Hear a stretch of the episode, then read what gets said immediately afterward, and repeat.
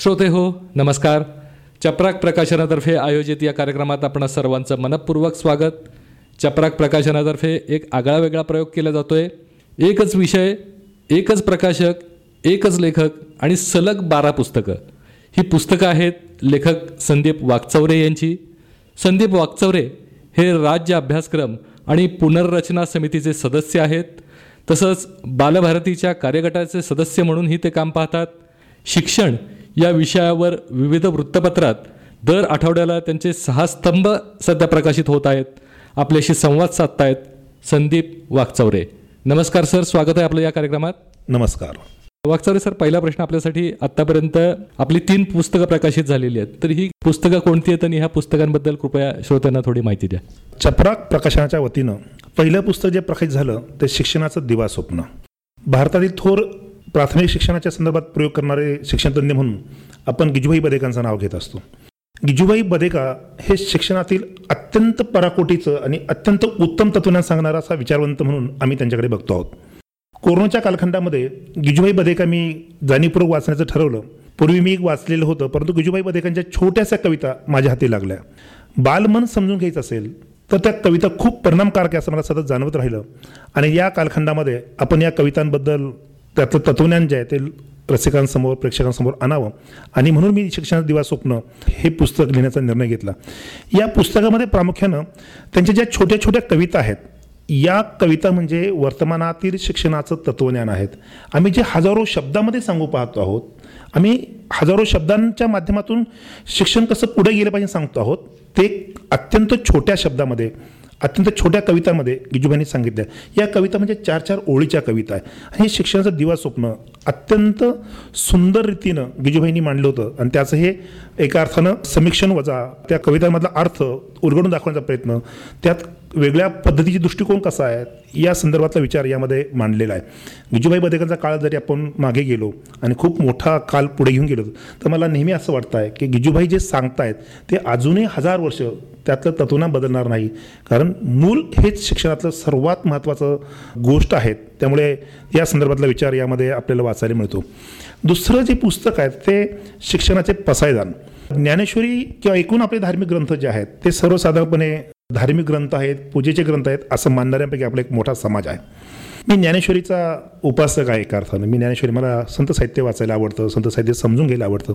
मी ज्ञानेश्वरी जेव्हा वाचत जात होतो तेव्हा म्हणजे लक्षात असं येत होतं की आम्ही इकडे जे शिक्षणाचं तत्वज्ञान सांगतो आहोत ते सर्व तत्वज्ञान या शिक्षणाच्या पसायदानामध्ये मी मांडण्याचा प्रयत्न केला आहे छोट्या छोट्या ओव्या जे सांगतायत की आम्ही सांगतो आहोत मुलांना की बाबा रे लक्षपूर्वक ऐकलं पाहिजे. हे आमच्या अभ्यासक्रमाचं उद्दिष्ट आहेत भाषेमध्ये की लक्षपूर्वक ऐकलं तर आकलन होईल. ज्ञानेश्वर तेच सांगतायत नव्या अध्यायामध्ये की तुम्ही कसं लक्षपूर्वक तरी अवधान ऐकले द्यायचे सर्व सुखासी पात्र होईजे हे प्रतिउत्तर माझे उघड आहे का शिक्षणाची आमची जी ध्येय आहे समाजाची उन्नती करणं द्वेष मत्सर सोडून देणं. हे सर्व पसायदानात त्यांनी मागणी केली. अशा निवडक ओव्या आहेत. या निवडक ओव्यांमध्ये मला जे शिक्षण तत्वज्ञान दिसता दिसलं आहेत याची मांडणी करण्याचा प्रयत्न या पुस्तकामध्ये केला आहे. नुकतंच प्रकाशित झालेलं पाटी पेन्सिल नावाचं जे पुस्तक आहे हे पाटी पेन्सिल नावाचं पुस्तक म्हणजे तत्कालीन जे काही नवे प्रश्न निर्माण झालेले असतात किंवा शासकीय भूमिका आलेल्या असतात त्यातला शिक्षणाचा अर्थ नेमकी काय? तो समजून देण्याचा प्रयत्न यामध्ये केला आहे. म्हणजे दहावीच्या स्तरावरती मुलं मराठीत नापास होतात.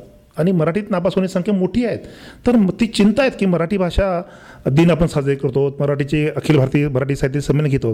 पण आमच्याच मराठी माणसं मराठी बोलणारी माणसं मातृभाषा मराठी असतील मुलं इतक्या मोठ्यापर्यंत नापास होत याचं काय कारण असलं पाहिजे याचा एक दृष्टिकोनाने विचार घेऊन यामध्ये काही लेखन केलं आहे मुलांची गळतीचं प्रमाण जरी आम्ही शिक्षण हक्क कायदा अस्तित्वामध्ये आणला असला तर यात गळतीचं प्रमाण खूप मोठ्या प्रमाणावर दिसत आहेत राष्ट्रीय स्तरावरती. त्याबद्दलचा दृष्टिकोन आहे. शिक्षण समजावून घेण्याची गरज आहे. आज आमचं सर्व शिक्षण जे आहे ते खूप संकुचित झालं आहे मुलाला लिहिता येणं मुलाला वाचता येणं त्याला गणित करता येणं म्हणजे संपलं शिक्षण. आणि शिक्षणाची स्पर्धा मोठी झाली आहे. मला नेहमी असं वाटतं की हे शिक्षण नाही आहे. मुलाला लिहिता वाचता येणं हे शिक्षणाचं एक अंग आहे. पण त्या पलीकडे मुलाच्या व्यक्तिमत्वाचा विकास त्या पलीकडे शिक्षणानं समाजाची उन्नतीचा दृष्टिकोन राष्ट्रविकासाची प्रक्रिया यासारखे अनेक दृष्टिकोन शिक्षणामध्ये अंतर्भूत आहेत. आणि ह्या समग्र दृष्टिकोनाचा विचार करून हे पाटी पेन्सिल पुस्तक लिहिण्याचा प्रयत्न केला आहे. पाटी पेन्सिल हे सुद्धा एक अत्यंत वेगळं नाव आहे पुस्तकाचं.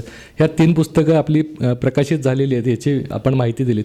पण यापुढं जी पुस्तकं प्रकाशित होणार आहेत त्याबद्दल थोडी माहिती सांगा ना श्रोत्यांना. आता आईस्पाई शिक्षण नावाचं एक पुस्तक येत आहे. या आठवड्यामध्ये त्याचे प्रकाशन होईल. ई बुक त्याची उपलब्ध आहेत. आईस्पाई शिक्षणामध्ये सुद्धा शिक्षणाचा व्यापक विचार मांडण्याचा प्रयत्न केला आहे. मी जसं अगोदर म्हणालो की शिक्षणाचे अनेक कंगोरे आहेत.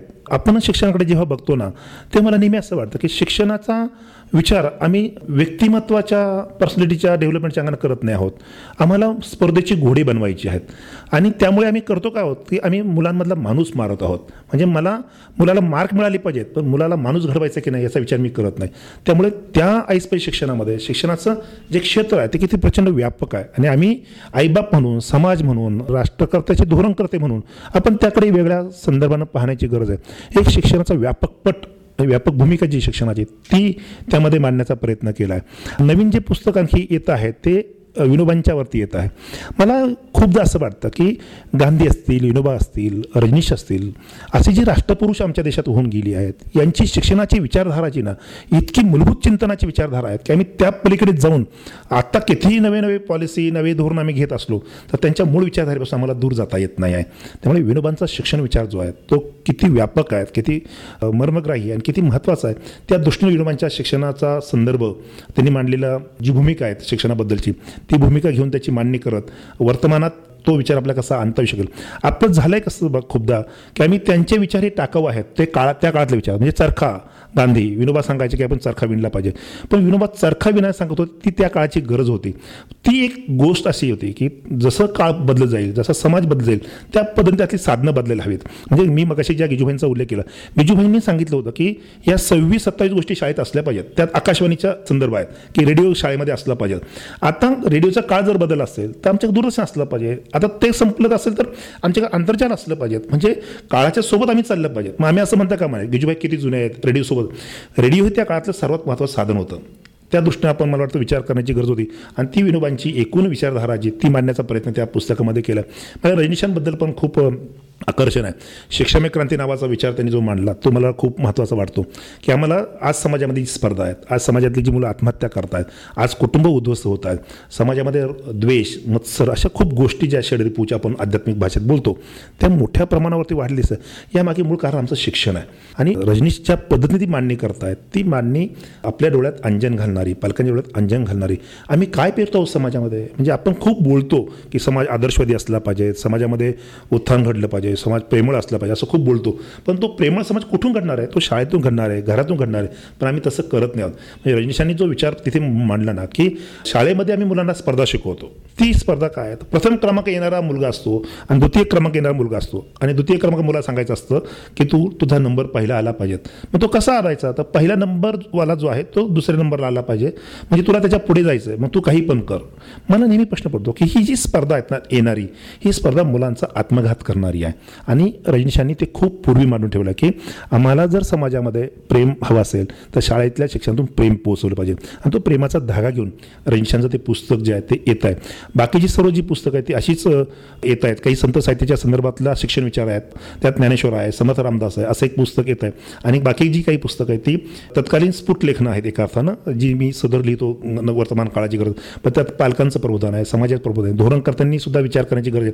अशी एकूण मांडणी असणं ही बारा पुस्तकं असणार आहेत. तर श्रोते हो हे होते लेखक संदीप वागचौरे चपराक प्रकाशनातर्फे एक वेगळा प्रयोग केला जातोय. एक विषय एक प्रकाशक एकच लेखक आणि सलग बारा पुस्तकं. तर ही संदीप वागचौरे यांची बारा पुस्तकं आपल्याला निश्चित लवकरच वाचायला मिळतील. त्यातली तीन पुस्तकं प्रकाशित झालेली आहेत. चौथं पुस्तक प्रकाशनाच्या मार्गावरती आहे. सर आपल्या या नवीन प्रयोगाला मनपूर्वक शुभेच्छा. धन्यवाद. धन्यवाद.